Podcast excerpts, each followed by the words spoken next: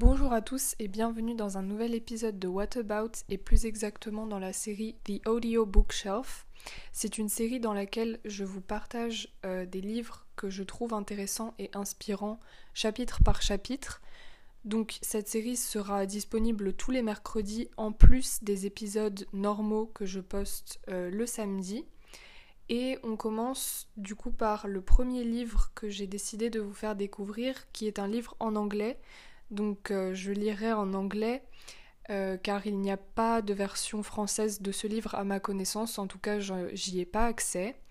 Et donc c'est un livre de Bob Proctor qui s'intitule You Were Born Rich. Je vous souhaite une excellente écoute. You Were Born Rich by Bob Proctor, Chapter 1 Me and Money. The Edgewater Beach Hotel. In 1923, at the Edgewater Beach Hotel in Chicago, eight of the world's wealthiest financiers met. These eight men controlled more money than the United States government at that time. They included the president of the largest independent steel company, the president of the largest gas company, the greatest wheat speculator, the president of the New York Stock Exchange, a member of the president's cabinet, the greatest bear on Wall Street, the head of the world's greatest monopoly, the president of the Bank of International Settlement.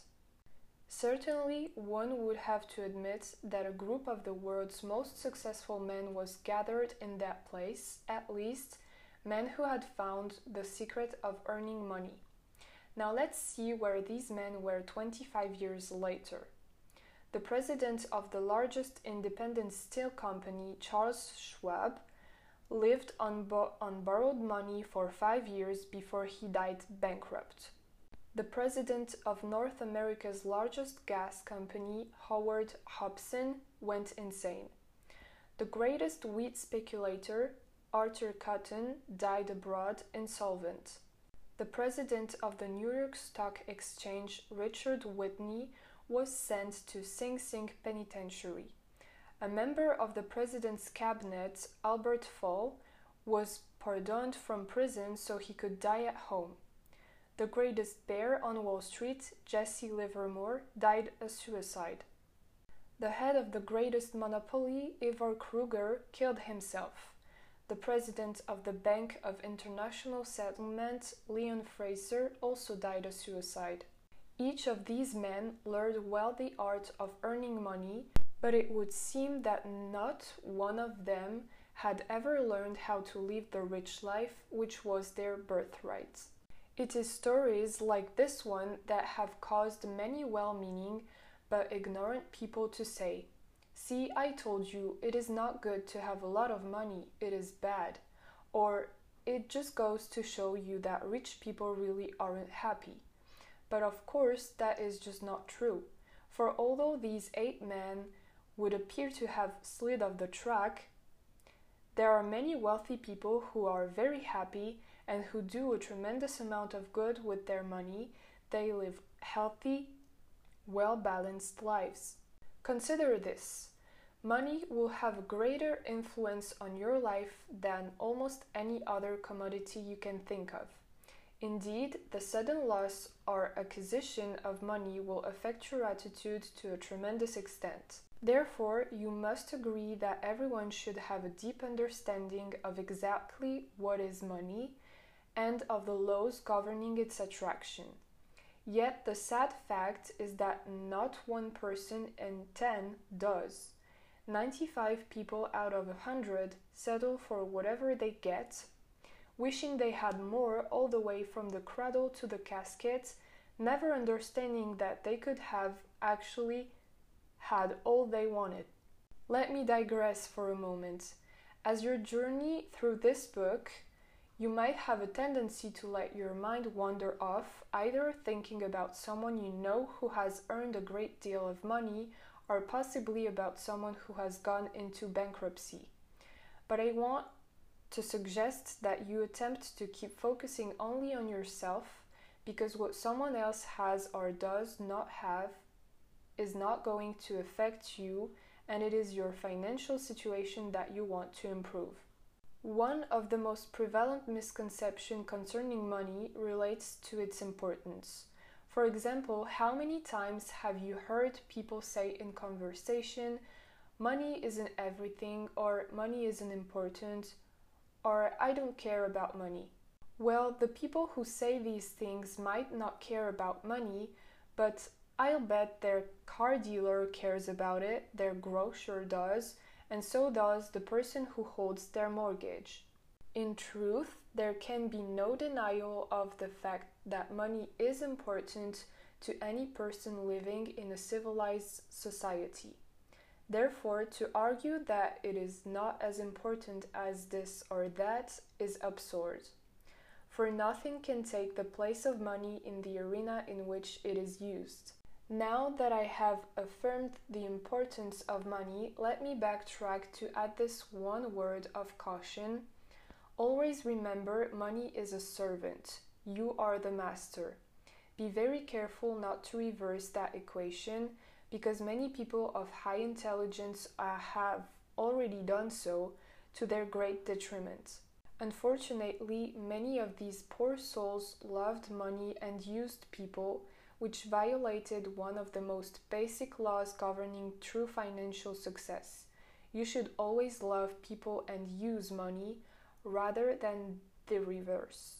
Another myth many people like to accept about money is that it only comes as a result of luck or good fortune. For instance, whenever people gather to talk about someone they know who has been financially successful, there is always someone among them who will say, Harry was just lucky, or Harry was just in the right place at the right time. But I want to assure you, in no uncertain terms, that although luck obviously plays some part in financial success, it is never sufficient in and of itself. Money is an effort and it must always be earned. Believe me, there are no free rides in this life, and the only people who are making money the easy way either work in the mint or on their way to jail if they have not already arrived there. Therefore, always bear in mind that while good fortune is a factor in financial success, it must always be coupled with effort and hard work. A third thing you should know about money is that it is valuable only as long as it is being used.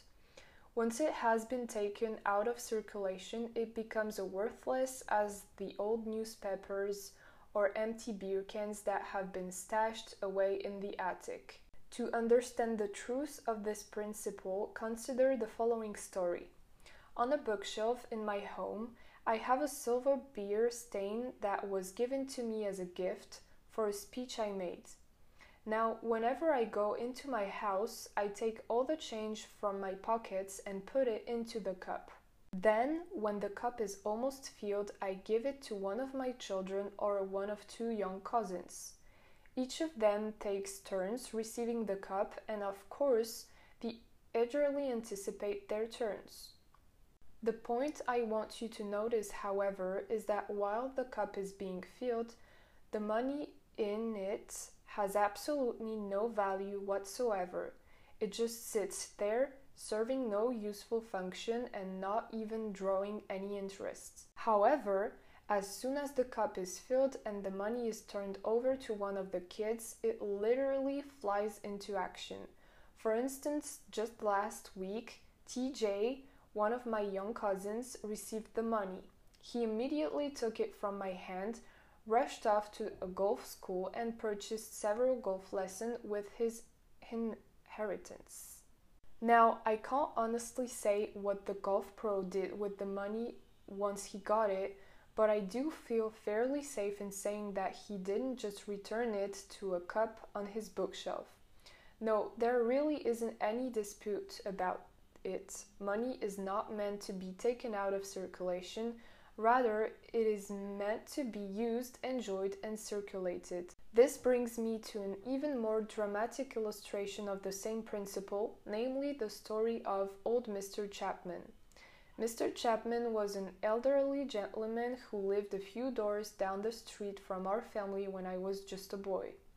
Although there was a tremendous age uh, age difference, sorry, between us, Mr. Chapman and I became fast friends and I often used to watch him pushing his small junk cart up down the block.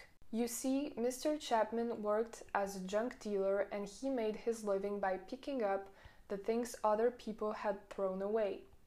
As the years went by, however, Mr. Chapman became more and more stooped from his hardest labors, and one day, shortly after the Second World War, he passed away. Since he lived alone and apparently had no close relatives living nearby, the police entered his house to take stock of his possessions. Not surprisingly, they found the, the house littered with many old furnishings and assorted memorabilia from Mr. Chapman's past.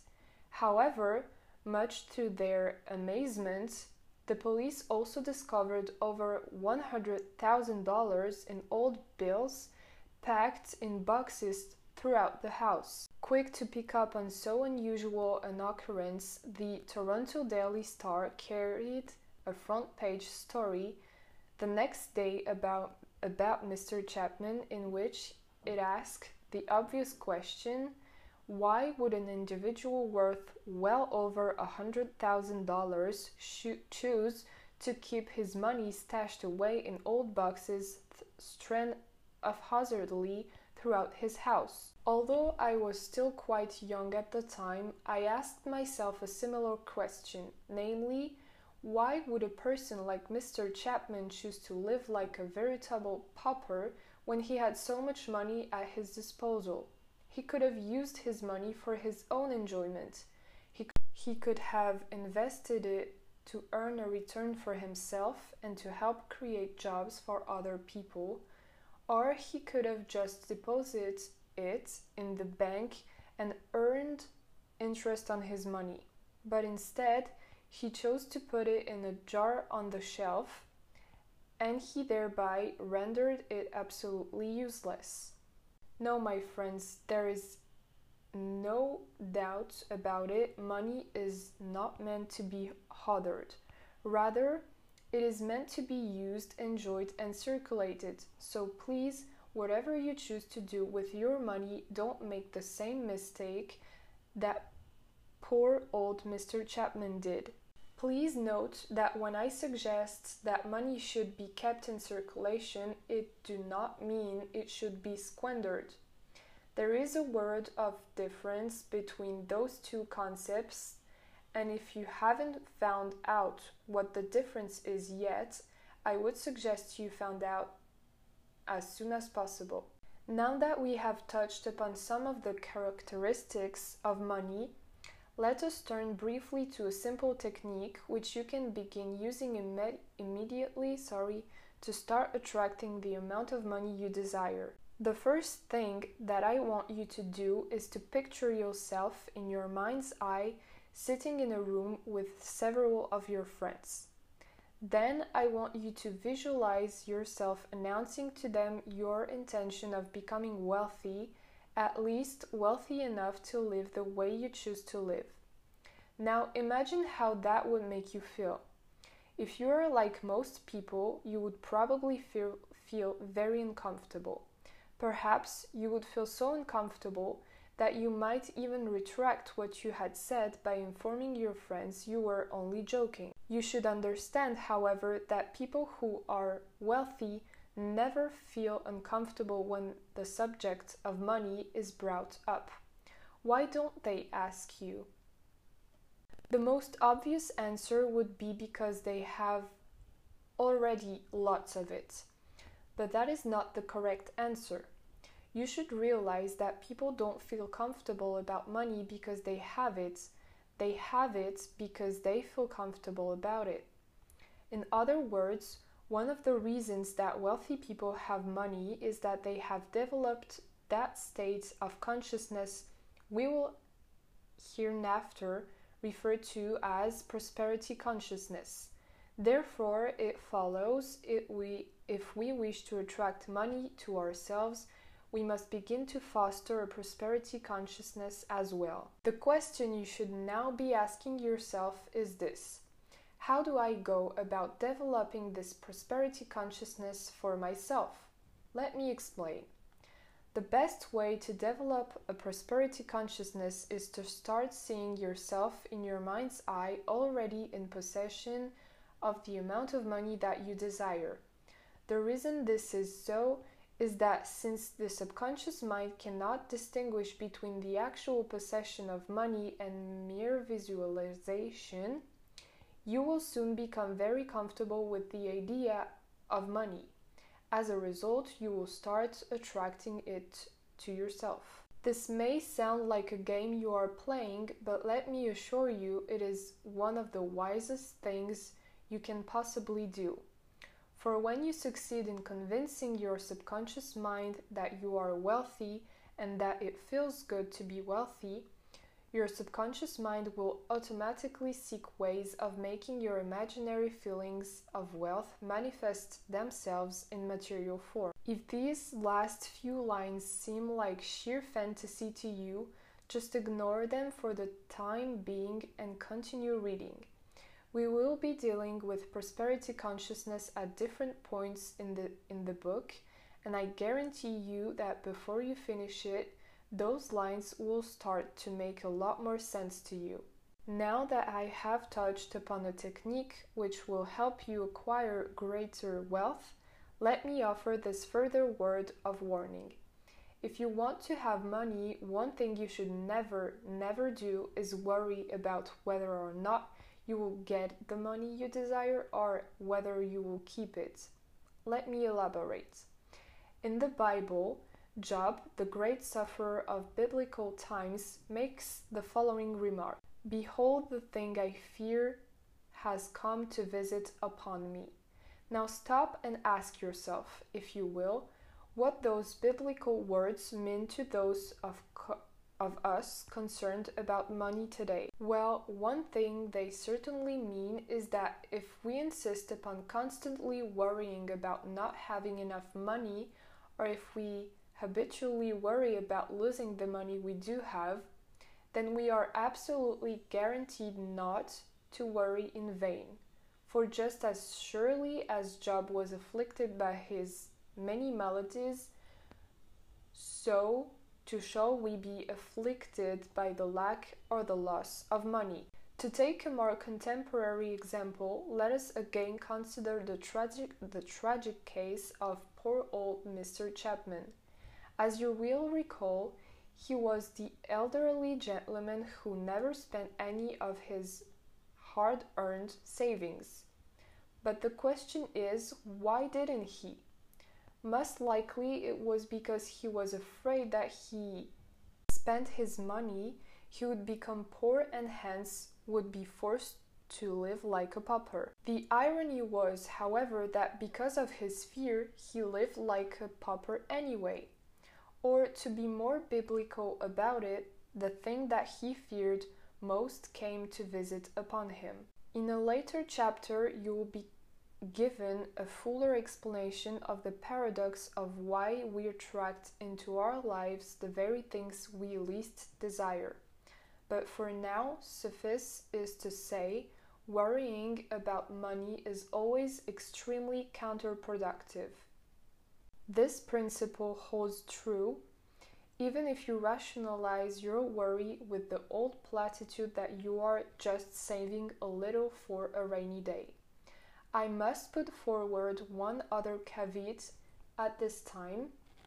If you really want to significantly increase the amount of money you are presently earning, the first thing you must do is learn to pay substantially less attention to what others around you are saying and substantially more attention to what that quiet voice that speaks within you is saying. Put more prosaically, you must strive to become much less success, susceptible sorry, to influences outside of yourself and much more inclined to trust the instincts and feelings that lie within you. Let me elaborate. Most people who fail to accumulate enough money to live in the style they choose are the same people who are most easily influenced by other people's opinions. For instance, they are often the people who let the writers of economic doom and gloom, whether it is newspaper or on news broadcasts, do their thinking for them. But as Napoleon Hill pointed out in his great book Think and Grow Rich, opinions are the cheapest commodities on earth.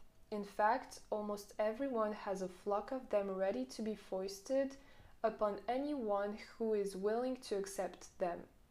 Therefore, if you know you have been unduly, unduly influenced in the past by other people's opinions, Make up your mind right now before you read any further that from here on in you are going to heed your own counsel while keeping an attentive ear open for God's counsel. Remember, if you do, there is absolutely no reason why you cannot become financially successful within a very reasonable period of time. As you read on through the pages in this book, you will develop an ever increasing awareness of the talents and abilities that lie deep within you.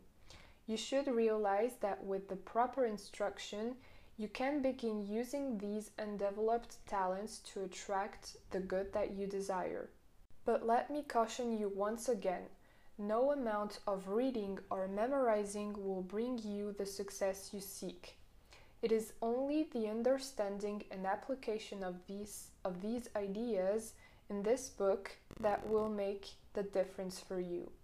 Therefore, don't be in any hurry to finish the book because a complete reading should not be your objective. As stated previously, understanding and applying what you read is the objective. So, if you really are able to properly digest only one page a day, that might be all that is necessary for you to arrive at your goal. If you're wondering why this book is meant to be sipped and tasted rather than devoured at one reading, bear in mind it is based upon over 20 years of careful analysis of the methods and both the very successful and the very unsuccessful. One more word of advice. Since very few, if any, people become great at anything by themselves, I would suggest you attempt to find at least one other person with whom you can share and discuss the ideas presented in this book. I believe you will agree it is an observable th- truth, sorry, that human beings will never enjoy anything they are not yet consciously aware of. For example, we did not enjoy the luxury of traveling in airplanes at tremendous rates of speed until the Wright brothers became consciously aware of how to fly. Thomas Edison developed the conscious awareness of the moving pictures and introduced us to a brand new form of entertainment. Dr. Jonas Salk became consciously aware of how to develop serum that would combat the dreadful disease of infantile paralysis, more commonly referred to as polio, and as a result of Salk's new awareness, you very rarely hear of anyone contracting that disease today. Alexander Graham Bell became consciously aware of how to transmit the human voice over metallic wires, and as a result, we all now enjoy the use of the telephone.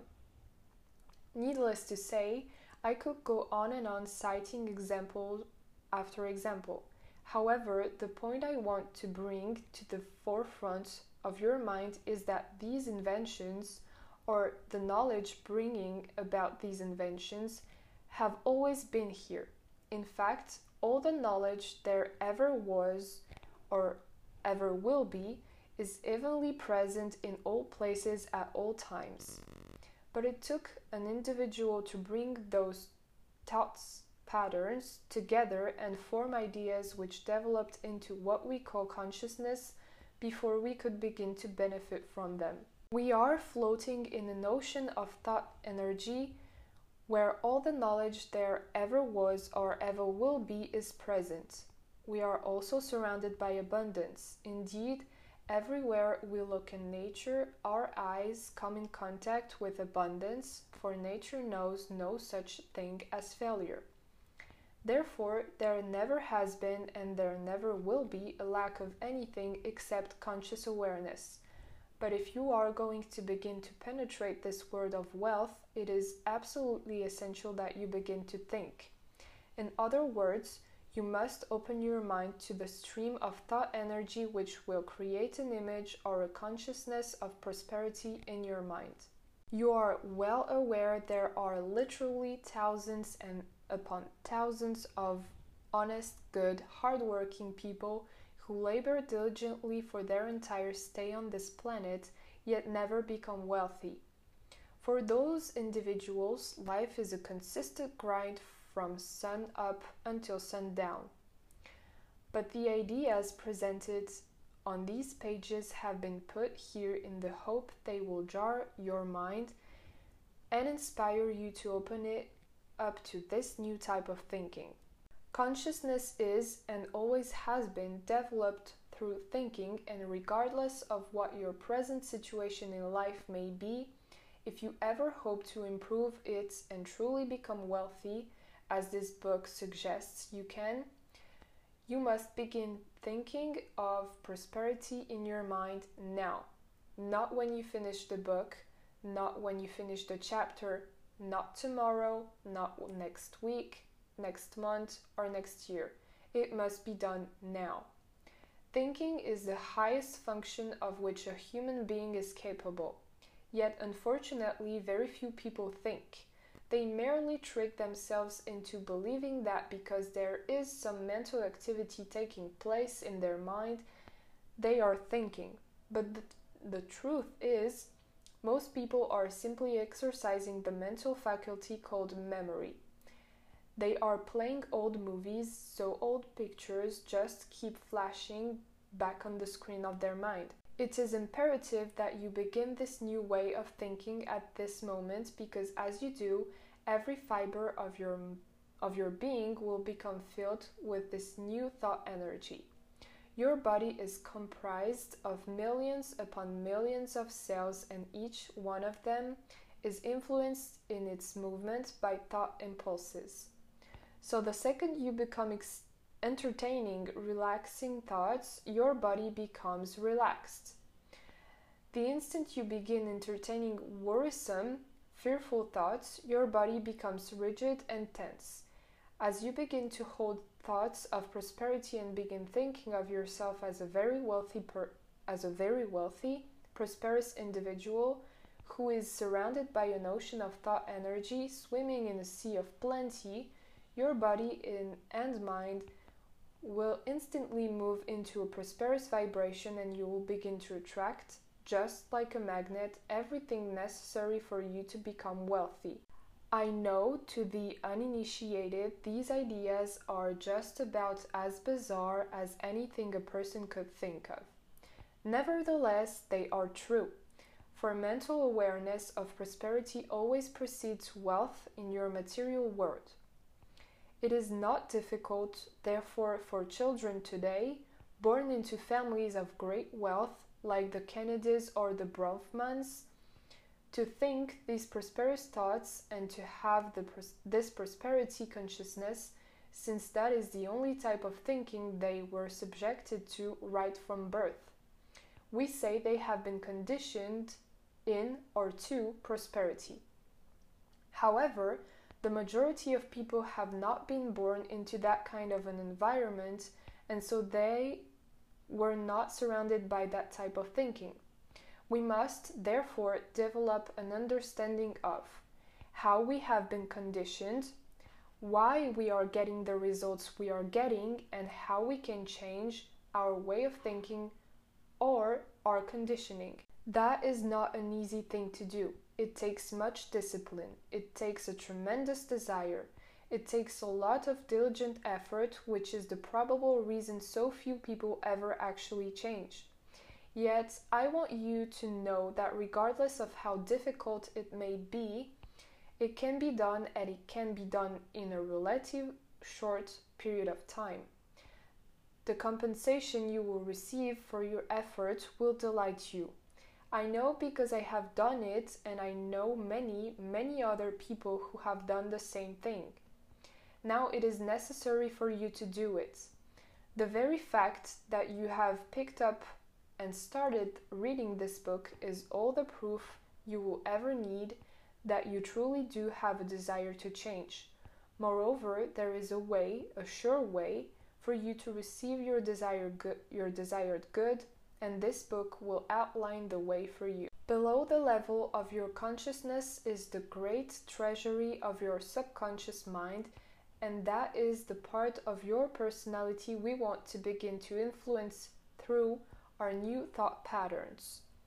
In order to make the issue definite and concrete, consider the following statement Any idea, plan, or purpose may be plant, planted in the subconscious mind by repetition of thought, empowered by faith and expectancy. You might be asking, can this statement be demonstrated to be true through experimentation and observation, or is there any known method or technique by which the proof may be secured? And if there is such a method or technique, is it available to everyone? These questions can all be answered by an empathetic yes. As you read, test, and experiment with the ideas that will come to you in the following pages, you will answer all of these questions questions, sorry, for yourself. And it is necessary that you answer them for yourself because as human beings, we will not truly believe something until we actually discover it for ourselves. This book was written in the sincere hope that it would lead you to the many discoveries that lie within you by the, the repetition of these prosperity ideas. You must begin to see money as an obedient, diligent servant that you can employ to earn more money and that you can use to provide services for beyond the service that you could ever physically provide. It is necessary that you feel comfortable when you talk about money because you have truly been born rich. You have all the mental tools necessary to attract the thoughts you are surrounded by, to create the consciousness that you must create in order for you to have the wealth you choose to have. Lack and limitation can only exist when, you, when we make room for them in our minds. But prosperity consciousness knows no lack and no limitation. Resolve to completely remove the lead from your marvelous mind with respect to your own earning ability and understand that the wealth you are seeking is, and always has been, seeking you in return. So open wide the doors of your conscious mind now and begin to receive it. Begin immediately to play a mental game with yourself. Get into the habit of visualiz- visualizing yourself in the possession of great wealth. Think of some of the things you would do with that money and then mentally start doing them. Since your subconscious mind cannot tell the difference between actually doing something and visual, visualizing yourself doing it, this exercise will very quickly help you to develop a prosperity consciousness. Rem- remember, it is an absolute law of your being that you must have something mentally before you will ever have it physically. Also, understand that everyone talks to themselves mentally in fact, some people even do it out loud. Therefore, whenever you are carrying on your private conversation with yourself, always talk about how good it feels to be wealthy. Congratulate yourself on becoming wealthy and hear others congratulating you as well. You should realize that although this might appear to be a game you are playing, you are doing one of the wisest things you can possibly do you are working from a higher to a lower potential. You are embarking on a program of self development. You are about to learn that there is much more to yourself than meets the eye, and you must apprehend this hidden factor of your personality if you are ever to develop yourself properly. In truth, you will never see the greatest part of your being because it is non physically in nature. In fact, you will soon become aware that you are constantly living simulta- simultaneously on three distinct planes of being. You are spiritual, you have an intellect, and you live in a physical body. To understand this abstraction better, you must keep in mind that you are living simultaneously in three distinct planes of existence. The first one being the spiritual plane of thoughts, highest potential, the second one being the intellectual plane of ideas, middle potential, and the last one being the physical plane of results, lowest potential. Therefore, by doing what I have suggested you do, you are merely using your divine nature to choose the thoughts. For instance, money is good, I love people, and I use money. Money is a servant, I am the master. Which will build, an idea. In your case, the idea happens to be that of great personal wealth or true financial success. Be very aware that ideas such as the such as the idea of financial success never form by themselves. The human personality must always enter into the process by thinking the thoughts which can then be used to build the idea. That is the very thing that makes the human being godlike, or you could say a creative creature, the highest form of creation. So, by holding this beautiful idea or picture of financial success in your mind, you will ultimately be able to cause the idea to manifest itself in your life. As you progress through this book, you will see how this actually occurs. Now, let's take a couple of steps back, backward. You will remember that I wrote in the previous paragraph that you are working from a higher to a lower potential. What I meant by, by this is that you are working from thoughts to idea to thing rather than working from thing to thoughts to idea. As you have probably done in the past, and as the vast majority of people will continue to do in the future. That is to say, most people will look at the result in their life and then let that result dictate the thoughts they will then use to build their idea. For example, if they see that their bank account is empty, which is a result, they will choose to think thoughts of lack or loss and then they will use the, those thoughts to build the idea of poverty. However, since the idea they are holding in their mind must manifest in their future results, they are actually bringing about a repeat performance of the very thing which they say they don't want, namely an empty bank account. And thus becomes a self doomed fulfilling cycle they are living, and clearly, this is not the way our Maker has intended for us to live. You might very well be saying to yourself that this is an absurd argument, for if a bank account is empty, it's empty. It just isn't realistic to look at an empty bank account and be able to visualize great wealth. But I want you to know this is the very kind of reasoning which perpetuates poverty and keeps poor people impoverished. You must begin to understand that the present state of your bank account, your sales, your health, your social life, your position at works, etc., is nothing more than the physical manifestation of your previous thinking. If you sincerely wish to change or improve your, res- your results in your physical world, you must change your thoughts and you must change them immediately.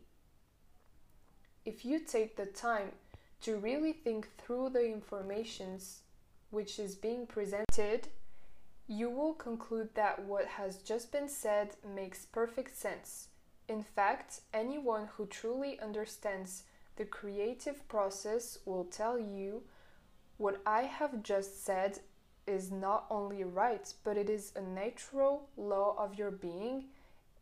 It is the way God works with and through the individual. This is also called prayer in some circles, prayer being the movement that takes place between spirit and form, with and through the individual. God has given you the ability to build any idea which you desire. You were born rich, and your abundance is contained in thought.